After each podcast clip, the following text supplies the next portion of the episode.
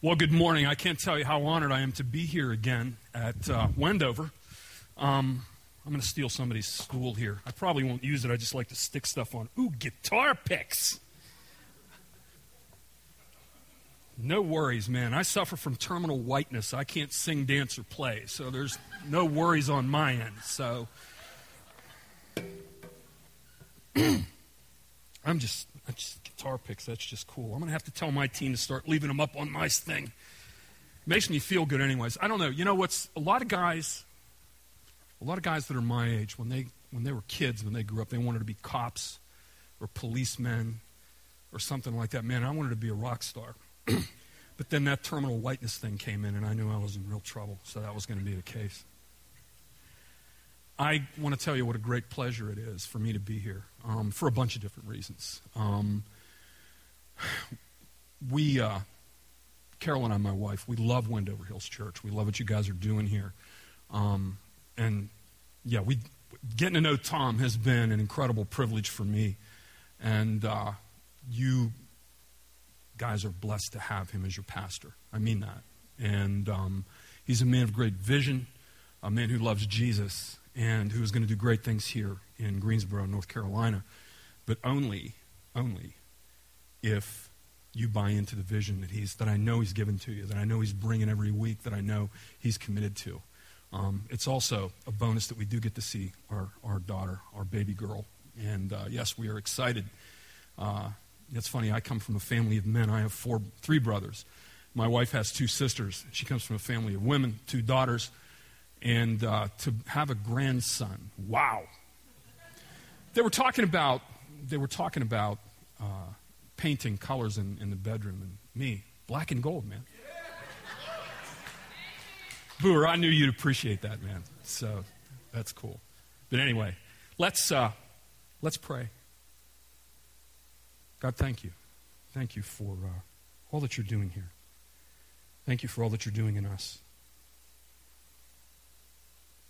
I can't help but get past, Lord, the verses of that last song. Our hope resides in you. And uh, that is the only place it belongs.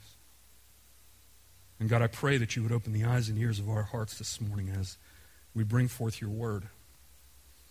It's going to strike many of us in different ways. But nevertheless, you tell us that it never comes back void. And I pray that each and every person in this place just, just opens it up, just lets you minister to them in the place where they're at. That's the thing that you promise us, that you will meet us where we are. But your great promise is also that you will never leave us there. And we hope that stands true today, and we place that trust and that faith and that hope in you.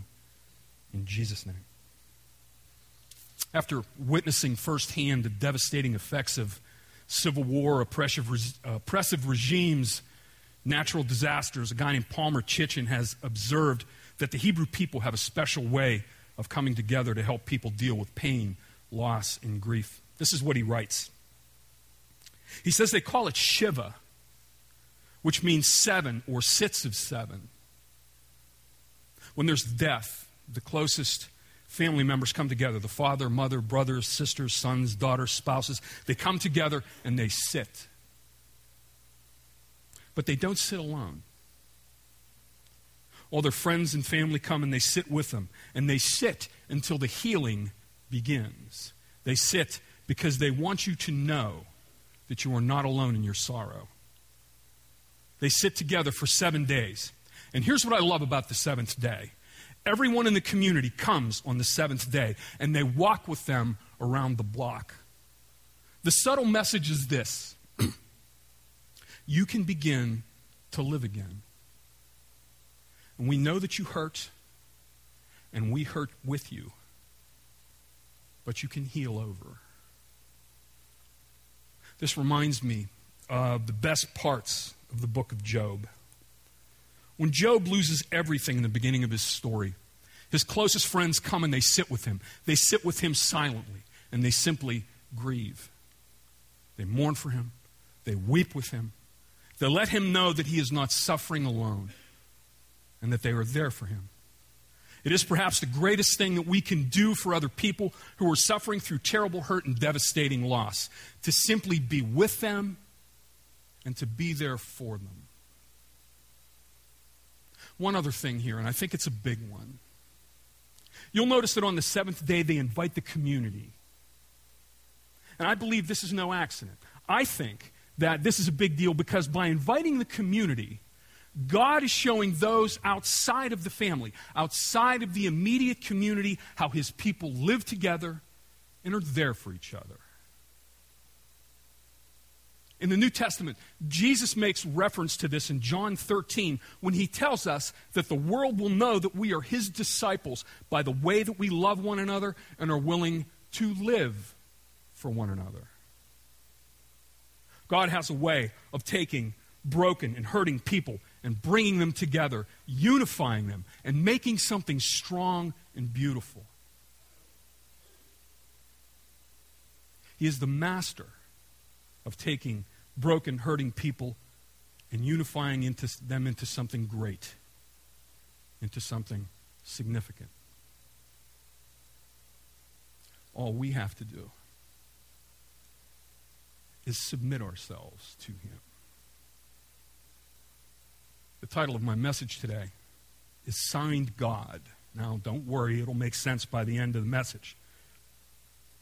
In John chapter 17, what many of us know is the high priestly prayer, Jesus prays to his Father. My prayer for them all, my prayer for all of them, excuse me, is that they will be one, just as you and I are one. One with God and one with each other. In fact, we could sum up this verse by saying this. If you have a message outline, you're taking notes, you're going to want to write this down. Jesus desires oneness. Very simply put. The last thing he did with his 12 before he went to the cross was to pray for oneness, for them to be one with God and one with each other. So, what does oneness look like? How does it flesh itself out? Well, let's take a look at a passage from Romans chapter 15. Here, Paul describes what I believe to be a pretty good model for biblical oneness. Before I do that, however, I just want to kind of set the stage a little to kind of give us an idea of where Paul's going to be coming from when he speaks to this. If you're familiar with Romans at all, you'll know that it is, it is Paul's great theology. In it, we learn where, I mean, the great theology of the faith, the, the, the, the theologies of salvation, of justification, of sanctification, of glorification. He talks about Israel and their place in this whole thing. But then he talks about okay, we've come to all this, we've seen God through his grace do great things. But now, how are we to live together? How are we to do this? How are we to live transformational lives? How are we to be a transformational people? How are we to be a, a transformational community to the world that He's called us to be? And what he does is in chapter 14 in particular, he tells us that, you know what, and understand this, where Paul's coming from. It's, what's going on there is not a heck of a lot different than what's going on in communities throughout the world, throughout the United States, throughout North Carolina, in places like Greensboro. And I can say, especially in places like Asheville, North Carolina. It's a diverse group of people with diverse beliefs coming from diverse places and different ways of doing things. Whenever you pull a community of people together, however many number of people are here today, we're all in different places. We've all had different experiences. We all come from different families of origins. We've all got just, we bring baggage with us and we bring strengths with us. But we're different. And we come from different places.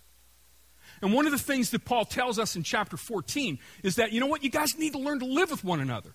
You need to learn to be gracious with one another.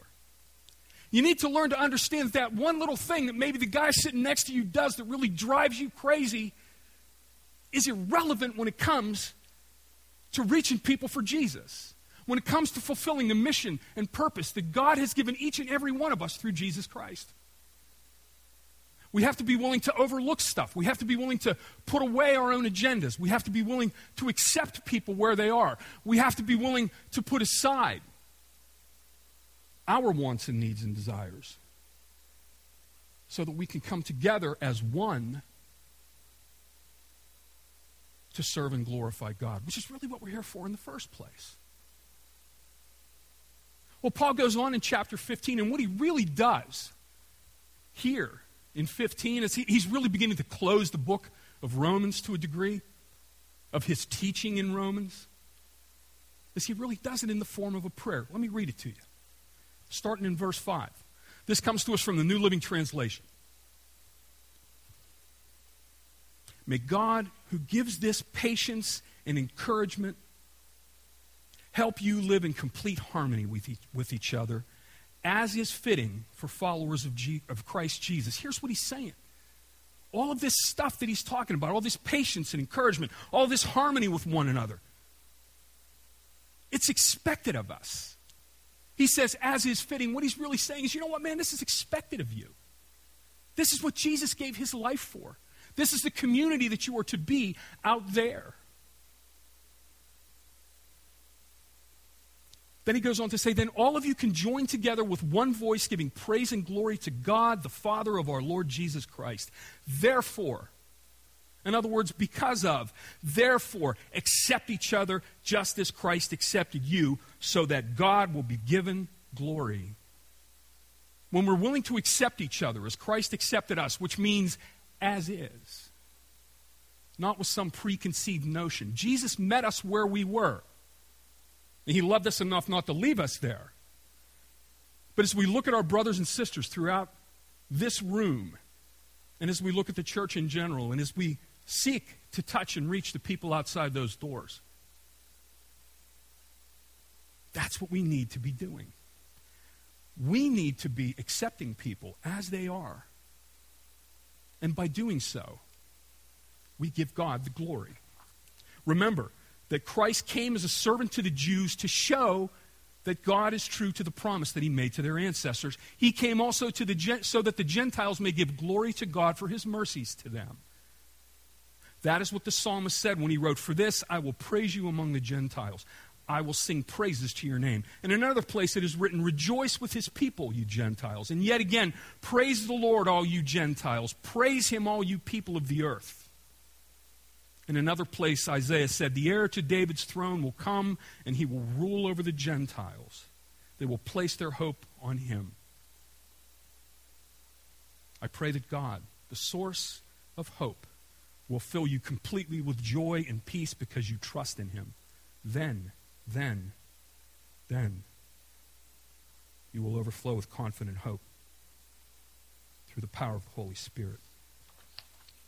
Paul had a big issue back in the day in that he was dealing with, with, with Jewish converts in his church, but he was also dealing with Gentile converts. And you might, you can only imagine some of the tension that went on there. The Jews thought that the Gentiles should become Jews first and then become Christians. But Paul taught that, well, that's not the case. It's by grace you were saved.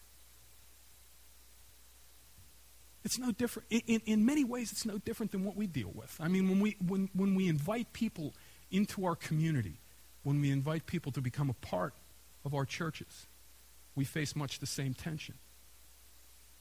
We have people, once again, as I said earlier, that are at different stages in their spiritual walks, in their spiritual journeys, in their pilgrimage, if you will. We have to learn to deal with that. What Paul is praying for what he's describing in this passage is a practical look at oneness. And I believe, I believe that oneness is synonymous with unity, especially in this context. Oneness is unity of mission, unity of purpose, unity of vision. Jesus and his Father are one in mission, purpose, and vision, and that's what he's seeking from us. It's his overarching desire for us to be one just as he and his Father are one. If you were to ask Jesus what drove him, I believe that he would say that it was his desire to please his Father and to glorify him. Jesus was willing to submit to the will of his Father. Actually, I think it even transcended that. It went beyond that. In his desire to be one with his Father, he was actually willing not to simply subordinate his will, but he literally made his Father's will his own. In other words, He was willing to take his will, set it aside, and take the Father's will upon himself. Paul encourages us to take that same attitude towards each other that Jesus had. Listen again to verse 5. He says, May God give this patience, or excuse me, may God who gives this patience and encouragement help you live in complete harmony with each other as is fitting, once again, for followers of Christ. It's a willingness to live for each other that is the foundation of oneness. And here's how it fleshes out. Here's some practical things that we need to do in order to achieve oneness. First, oneness requires an open heart. Oneness will require us to take a fresh look at how we do life. We will have to be willing to do some things that are foreign to us, perhaps even difficult for us, maybe some things that we've never even considered before, or at best, perhaps, if I can say this, paid lip service to. So, where does that start? Romans 15 2. Let each of us please his neighbor for his good to build him up. In John, I always get these two mixed up.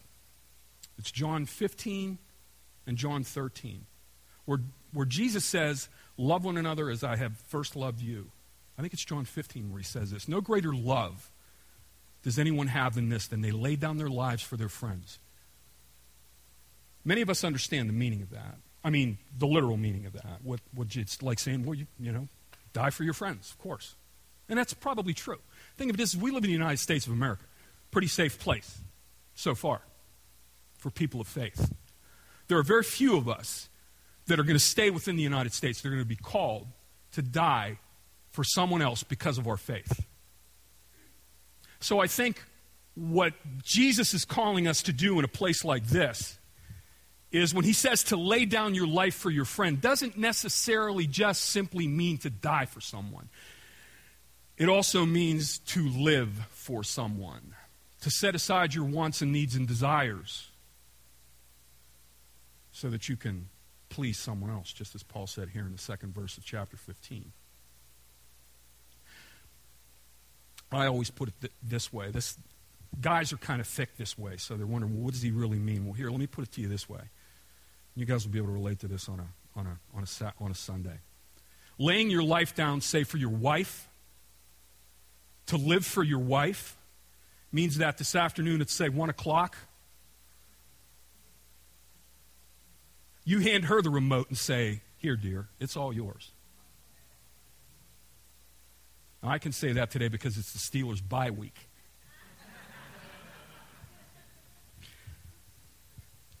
That's what it means, though. It means to be willing to take the things that you love most, the things that you desire most, and just say, you know what? I need to serve someone else here.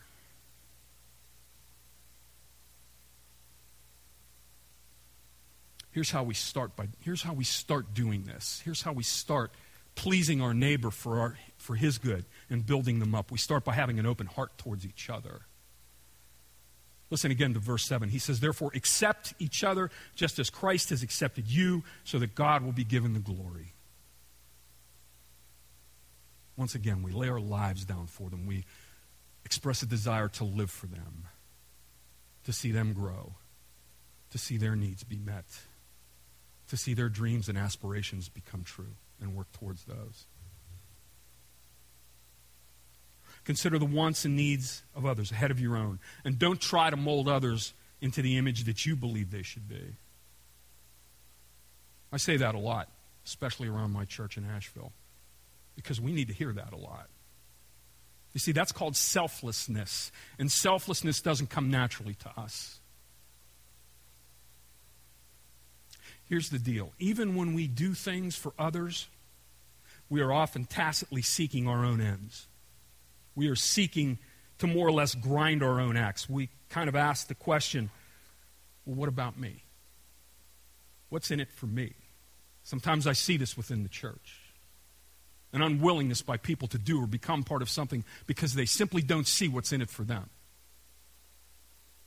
I'll often hear, well, I'm not getting anything out of this, so I'm not going to participate in that anymore. Or here's, here's a favorite. At least I can say, for me as a pastor, this is the one that always gets my goat. Well, I'm just not being fed.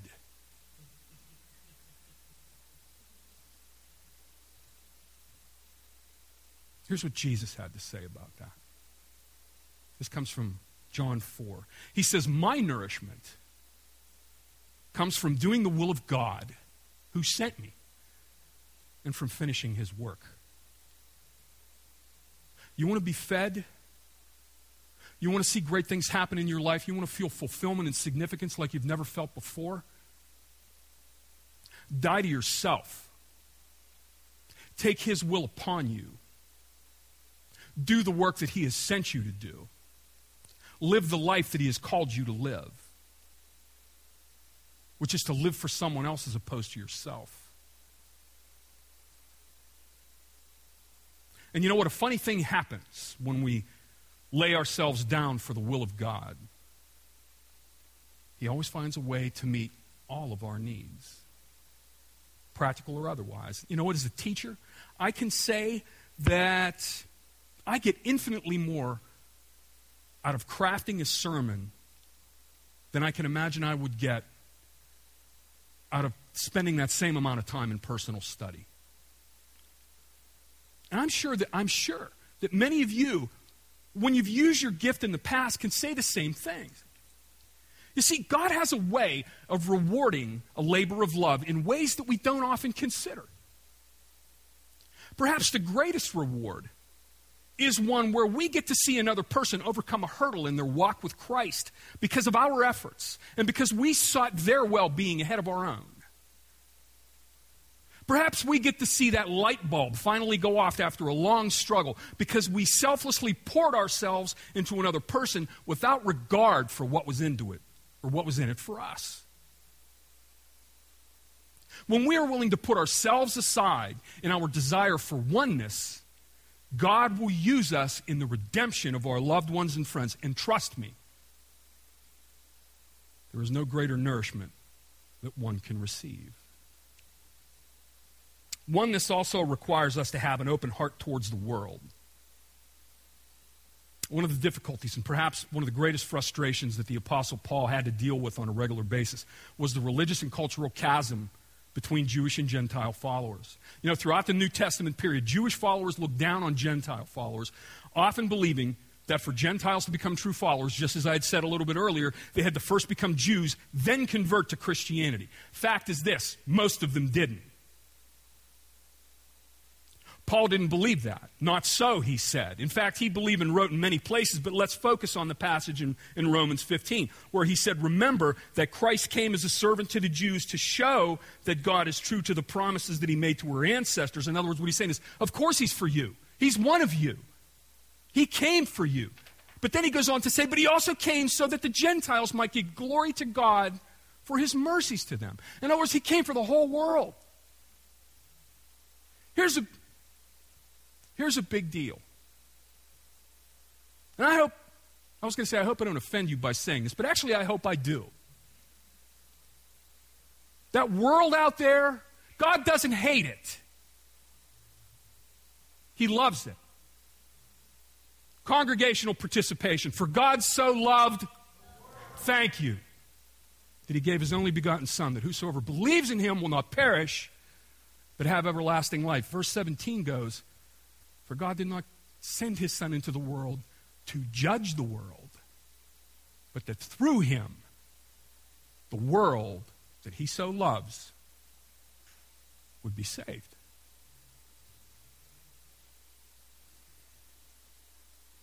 Given the issues of the day, Paul was preaching oneness to the church at Rome. He was preaching that there was no difference between them, Jew and Gentile, in the eyes of Christ, and therefore there should be no difference between them in their eyes as well. Now, you might ask, what does this have to do with having an open heart for the world? And I would tell you everything. Here's what I mean.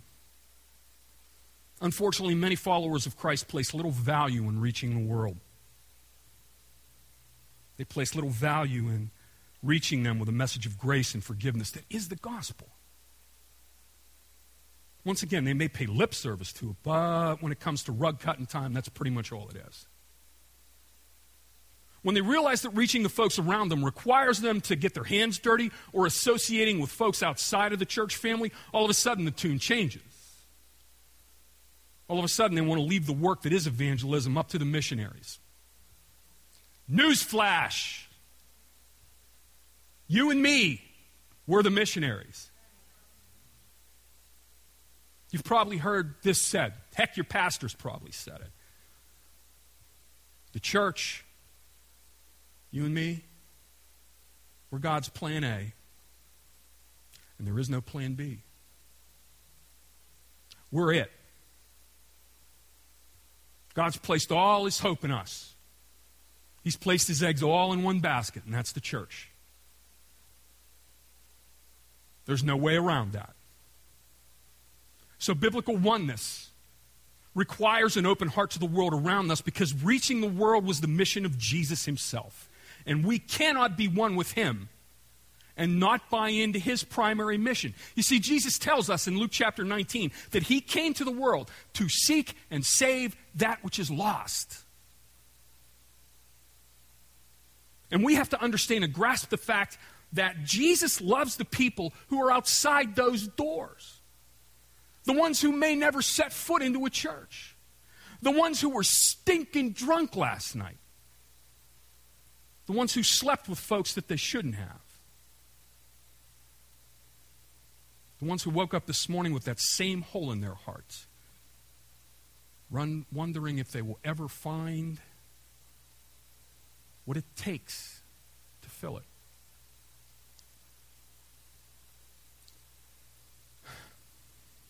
Jesus loves them, and his heart aches for them.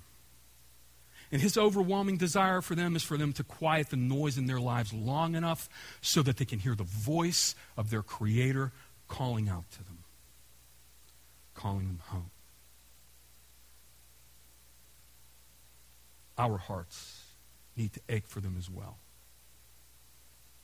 We need to be doing whatever it takes, short of sin, to reach out to them and help them hear the message that the one who created them and loves them with a love that is unfathomable wants them to come home to him because only he can fulfill their greatest dreams and desires. That, what I just described to you, that is a unifying mission. And it's why I personally am committed to it, and any church that I lead will be committed to it institutionally.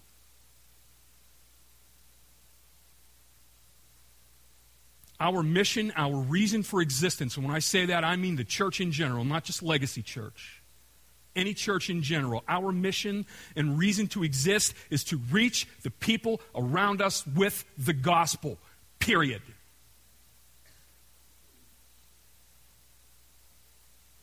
For me personally, for our church, it's to make disciples of Jesus Christ in Asheville, North Carolina, and beyond. One, this requires a heart that is open to the world, and for us to maintain that over the long term, we as individuals must Let's never forget where we've come from. We must never lose sight of who and how we were before we had a life changing encounter with Jesus of Nazareth. That'll keep us humble. Which leads to my next point. Oneness requires an attitude of humility. Oneness requires selflessness, and selflessness requires humility. Once again, we must be humble in our attitude towards each other because that's the way Jesus acted towards people. We need to remember that we're not here to impress others or to win accolades from them or to prove from them, prove to them, I should say, that we are the walking embodiment of Jesus Christ here on earth. Listen to Paul. I know that, I know that you guys just went through the book of Philippians. Let me, let me quote some, something here from, from, uh, from Philippians for you. Is there any encouragement from belonging to Christ? Is there any comfort from His love? Any fellowship together in the Spirit? Are your hearts tender and compassionate? Then make me truly happy by agreeing wholeheartedly with each other, loving one another, and working together in one mind and purpose. Here's the money verses right here, verses chapter 2 and verses 3 and 4. Don't be selfish. Don't try to impress others. Be humble, thinking of others as better than yourself. Don't look out only for your own interests, but take an interest in others as well. We are to live our lives when it comes to when it comes to when it comes to this kind of stuff, we are to live our lives for an audience of one. And you know what impresses him? Obedience. Obedience to his command to love God passionately, our neighbors as ourselves, and each other as he first loved us. That'll keep us humble too, because I got news for you. There's no way in the world we can do this without his intervening grace. Keeping it humble is what Paul is talking about in Romans 12 as well. Take a listen. Be happy with those who are happy, weep with those who weep, live in harmony with each other. Don't be too proud to enjoy the company of ordinary people. And I love how we, the New Living Translation puts this. It's almost like an afterthought. It's like, and oh, by the way, don't think you know it all.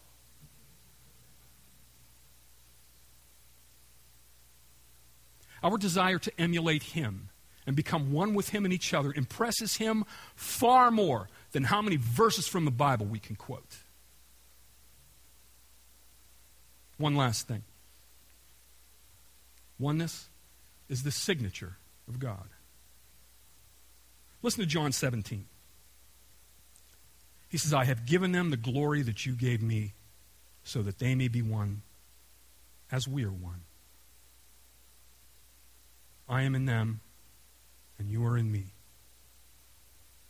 May they experience such perfect unity that the world will know that you sent me and that you love them as much as you love me. See, in that expanse of Scripture, in John chapters 13 through chapter 17, he lays it all out of what this thing is supposed to look like. He tells us that the love that we have for one another, in other words, the oneness that we have with each other, will prove to the world out there that we are his disciples.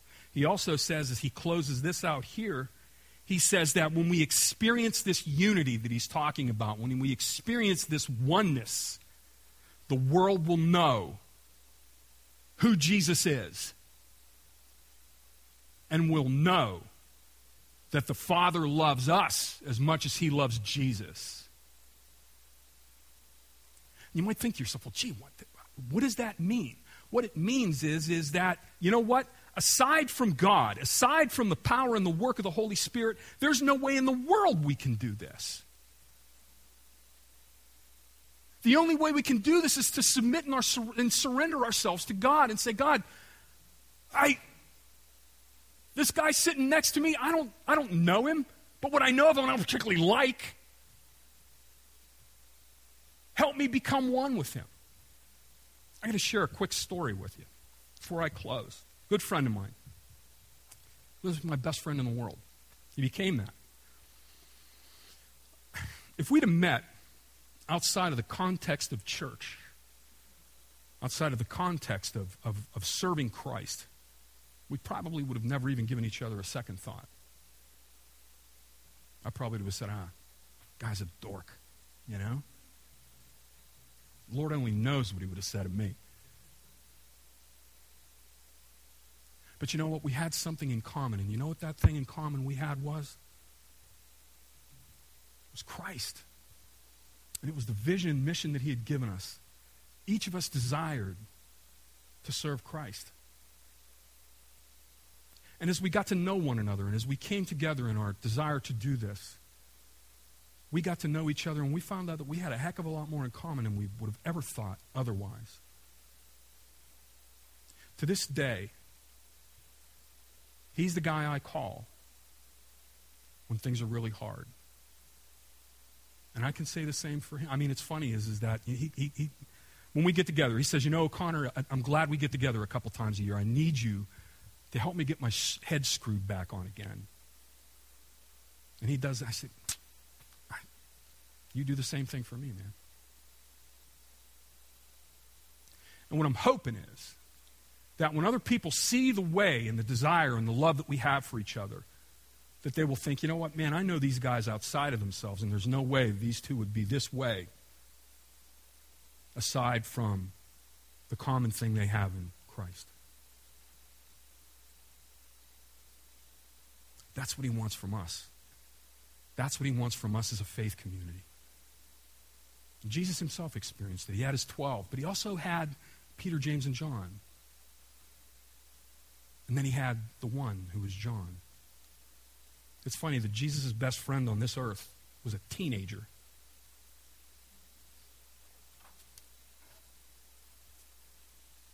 Life in the kingdom of God is not meant to be lived in a vacuum. It's not just me and Jesus or you and Jesus. Oneness means that we're all in this together. And together we will glorify God by the way that we live in community. The way we do life together is the greatest witness to a broken and dying world. I really believe that. The Father in us, us in the Father, all through Christ by the power of the Holy Spirit. And us, you and me, you and me, together, seeking the glory of God by the way that we can love and care for one another, by the way that we seek His will together by the way that we fulfill his mission and purpose together.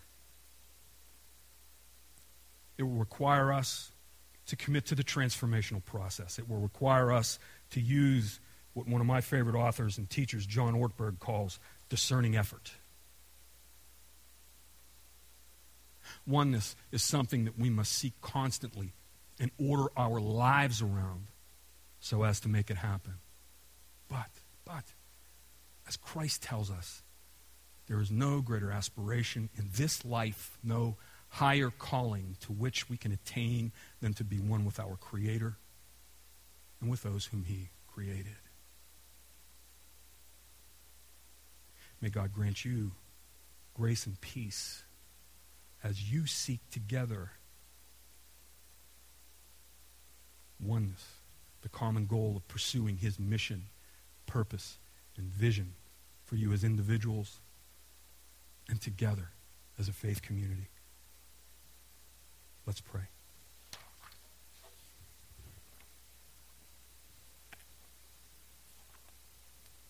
God, it's hard for us to do this. It's hard for us to submit to anyone or anything, especially each other. Yeah, we might be able to do it for you sometimes. But for another person, it's extremely difficult. But nevertheless, you call us to do exactly that to surrender ourselves not simply to you, but to one another. God, my deepest prayer for everyone in this place today is that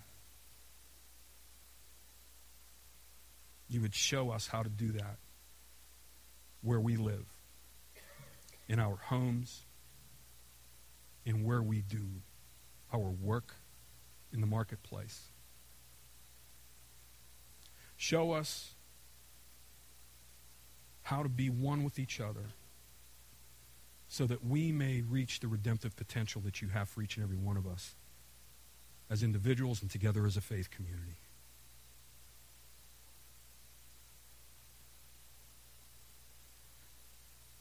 It's going to require your grace, as is everything that we do. But Lord, we ask that you would pour that upon us as we seek to fulfill the mission, purpose, and vision that you have placed in each and every one of our lives so that we may be that which you created us to be. In Jesus' name.